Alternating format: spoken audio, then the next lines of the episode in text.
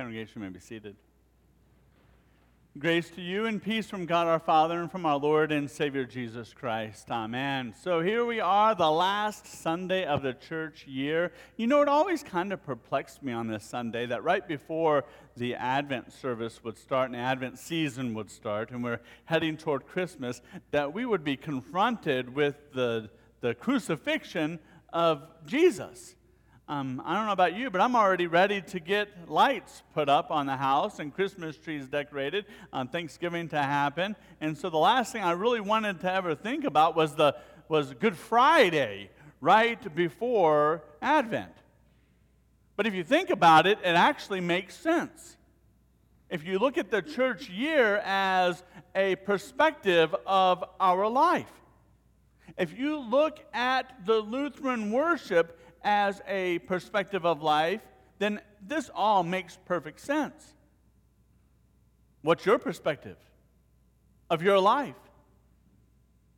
I hope and pray to challenge that today. Because our perspective of our lives is always going to be inadequate. What's God's perspective of our lives? If you have hymnals, um, I want you to take those out real quick and go to page uh, 268 in your hymnal. It's at the very front there, 268. This is the order of holy baptism. This is where life, from God's perspective, starts. Now, that changes my perspective because I used to think, and I've been told by science, that life begins at conception, but that's not true. Death and sin and the power of the devil begin at conception for me because of the doctrine, the true doctrine of original sin. But life now, from God's perspective, begins here at Holy Baptism. And here in Holy Baptism, we begin this life in the name of the Father and of the Son and of the Holy Spirit, just like we begin everything else. And this life perspective is a worship perspective, but not us coming to worship God. Instead, worship is this new perspective God coming to us. Now, that's what Advent is all about. O come, O come, Emmanuel. Advent is the season next week. We will start it where we prepare for the coming of our Lord and Savior Jesus Christ in the flesh, where He, God, comes to us in the midst of our sinfulness, in the midst of our original sin, Jesus Christ comes to us. That is the Lutheran definition of worship. Worship is God coming to us, it is a divine service. We'll get there. Now, in holy baptism, God causes us to do something. These questions Do you renounce the devil and all his works and all his ways? And we say, Yes, I renounce them. We renounce the devil. We renounce his works and we renounce his ways. And now, instead of renouncing the devil, what we do is announce God. And God causes that in us. This new life. If you turn a couple pages in your hymnal, if you're still there, to page 272, life now moves towards this a confirmation. And not our confirmation but God's confirmation. God confirming in us the baptismal covenant that He made. That covenant is this that He will be our God and that He will never leave us or forsake us. And that now we have been taught, taught the truths of God's Word. And now confirmation happens, and we are now no longer children, but adults.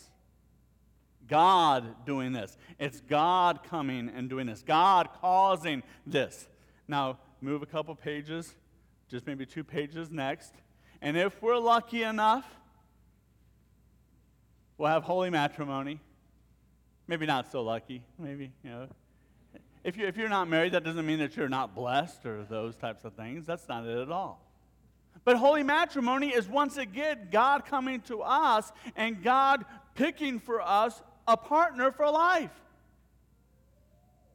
It's God's gift. You see, I want you to see that it's not about what we're doing, it's all about what God's doing in our lives. Move a couple pages. And if you go to page 278, where do we end up? This is not a mistake. It's not an accident that the service book goes in this direction. You see, the funeral service is intimately connected with all of life, it is intimately connected with baptism. The same order of baptism becomes the order of our funeral. It began in the name of the Father and of the Son and the Holy Spirit. It will end in the name of the Father and of the Son and of the Holy Spirit. And look at these words. If you have your hymnal open on page 278, right after the invocation, what are the first three words? In holy baptism. In holy baptism, Scott Burmeister was clothed with the robe of Christ's righteousness that covered all of his sins. We were buried, therefore, with him through baptism into death, in order that just as Christ was raised from the dead, we too might that we too might live, walk in newness of life. This is a new perspective. This is God's perspective on our lives. Now, we can break it down day by day because it's not just about these big events. It's not just about baptism and, and, and confirmation and, and marriage and, and funeral. The life that God has for us, His perspective for our life, is a daily activity. If you go in your hymnal uh, to page 3, 235, page 235, it begins with the morning prayer. Every day begins with morning prayer. O Lord, open my lips, and my mouth will declare your praise. And then the invocation, glory be to the Father, and to the Son, and to the Holy Spirit. Remember baptism? The triune God? And now we ask and beseech God to open our lips that our mouths might declare his praise. When? Every single day of our lives. Turn a couple pages, and the day ends in the evening prayer, page 243. Jesus Christ is the light of the world, the light no darkness can overcome. Stay with us, Lord, for it is evening, and the day is almost over. Let your light scatter the darkness and illuminate your church. I hope that you see a new perspective for life, where God is coming to you, not just daily but God is coming to you moment by moment through His Word and through the sacraments. This is a new perspective for life. Now, if you have writ, if you have read more than two books, secular books, and in the midst of those two books have not even opened scripture, then I'm telling you right now, you have a wrong and skewed perspective on life. If you've read four or five newspapers or watched several TV shows or news programs and have not opened Scripture, your perspective on life is not going to be a good one. And it is not going to be God's perspective. So today, the last Sunday of the church year, I ask you to repent, to change your perspective on life, to move away from that worldly perspective and to have a new perspective that is God's, where you begin the day and morning prayer. Go through it, read the words, bring out a scripture, read the scripture, and then go forth in that day in this new perspective that God has unveiled for you and for me. And then when the day is done and God has brought you to the close of another day, go to the evening prayer. Pray the words, say the words, maybe even say them out loud. Maybe as a family come together and go through this before we go to bed.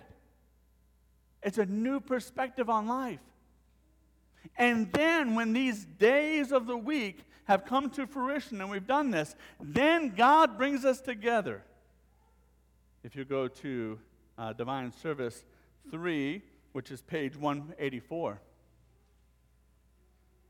Actually, let's go to Divine Service 4 since that's what we're doing today, isn't it? Yeah, so let's go to Divine Service 4, which is our service today that we are participating in. And I say participating in because this is not our service, this is divine service. Divine meaning that God is coming to us. And how did this service begin today?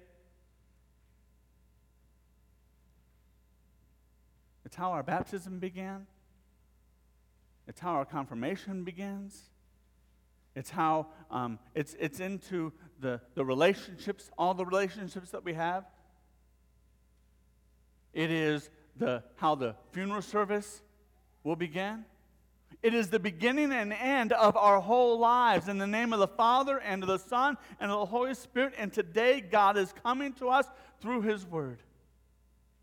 He is divine and coming to us.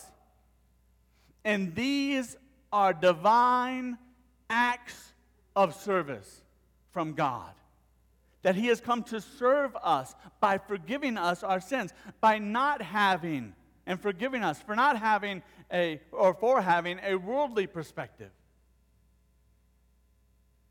And now bringing us into a godly perspective where He shows us.